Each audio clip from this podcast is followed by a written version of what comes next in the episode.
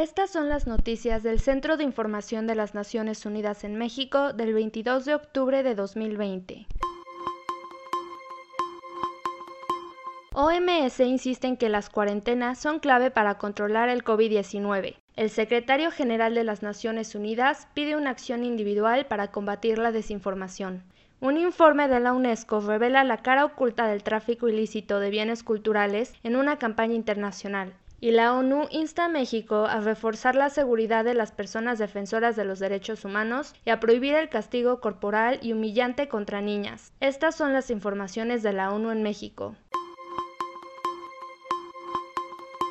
La Organización Mundial de la Salud insiste en la importancia de que las personas que hayan estado en contacto con un positivo por COVID-19 cumplan la cuarentena y pide más apoyo social para ellas. Los especialistas de la OMS explicaron que los países asiáticos que han logrado contener la propagación del coronavirus y lo han mantenido bajo control tienen en común que se han enfocado en la detección y aislamiento de los casos positivos y sobre todo en poner a los contactos en cuarentena. Estar en cuarentena, detallaron, significa no salir de casa para trabajar, ni para comprar, ni recibir visitas. Por eso, subrayaron la importancia de que los gobiernos apoyen a esos ciudadanos con alojamiento, comida y otras iniciativas para compensar la pérdida de ingresos. La Organización de la ONU que vela por la salud también aclaró que el remdesivir y el interferón tienen poco o ningún efecto en pacientes graves de COVID-19. El ensayo clínico de tratamientos para pacientes hospitalizados con coronavirus más grande del mundo confirmó que hasta la fecha el único medicamento efectivo comprobado es la dexametasona, aseguró la Agencia de la ONU para la Salud. La hidroxicloroquina, el opinavir y el ritonavir ya habían sido previamente descartados. El secretario general de las Naciones Unidas pide una acción individual para combatir la desinformación. Hace una pausa antes de compartir en línea es el llamado para todas las personas del mundo. Antonio Guterres lanzó una innovadora acción global en línea, en la que se pide a las personas de todo el mundo que hagan una pausa antes de compartir contenido en línea. La activación es parte de una campaña más amplia de cambio de comportamiento que tiene como objetivo crear una nueva norma en las redes sociales para ayudar a combatir el creciente impacto de la desinformación. Durante la pandemia de COVID-19, la información incorrecta puede ser mortal. Comprométanse a hacer una pausa y ayudar a detener la difusión de información errónea. Dijo. La campaña hashtag Haz una pausa es parte de Verified, una iniciativa de las Naciones Unidas lanzada en mayo de 2020 para comunicar información de salud accesible y respaldada por la ciencia en formatos atractivos y compartir historias de solidaridad global en torno a la COVID-19.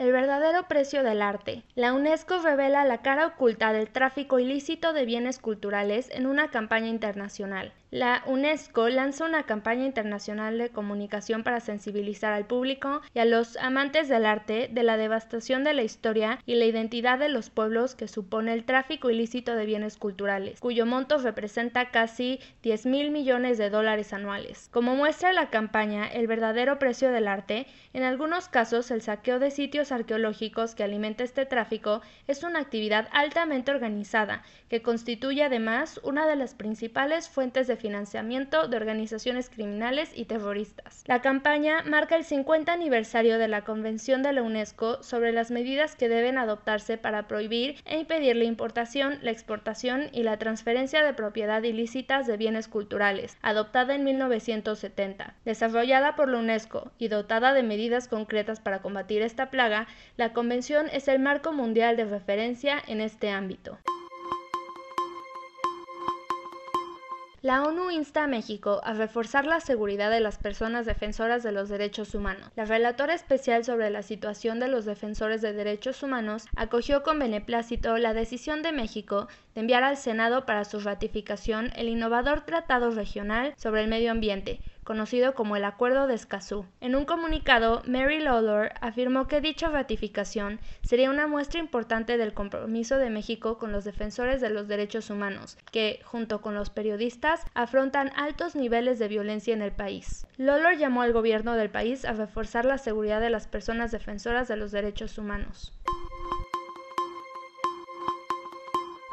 Convenciones internacionales de derechos humanos instan a prohibir el castigo corporal y humillante contra niñas, niños y adolescentes. Agencias de la ONU en México. El Comité de los Derechos del Niño de la ONU señaló a las autoridades del país que toda forma de violencia contra niñas, niños y adolescentes, incluido el castigo corporal, es injustificada y perjudicial, no solo por el daño infligido, sino porque menoscaba sus derechos y desarrollo. Al mismo tiempo, el comité manifestó preocupación por la elevada incidencia de castigos corporales infligidos a niños, violencia doméstica y violencia de género, así como por la falta de acceso a la justicia, por lo que recomendó al Estado mexicano prohibir expresamente los castigos corporales y humillantes en todos los entornos, en el nivel federal como estatal, y derogar de los códigos civiles federales y estatales el derecho a corregir. La violencia contra la infancia y adolescencia es una violación a sus derechos humanos, pero sigue siendo ampliamente ejercida y aceptada, ya que 6 de cada 10 niñas, niños y adolescentes de 1 a 14 años en México han experimentado algún método de disciplina violenta en sus hogares, según ENIM 2015, con graves secuelas para su desarrollo. Alejandra Ceballos Vargas para el Centro de Información de las Naciones Unidas en México.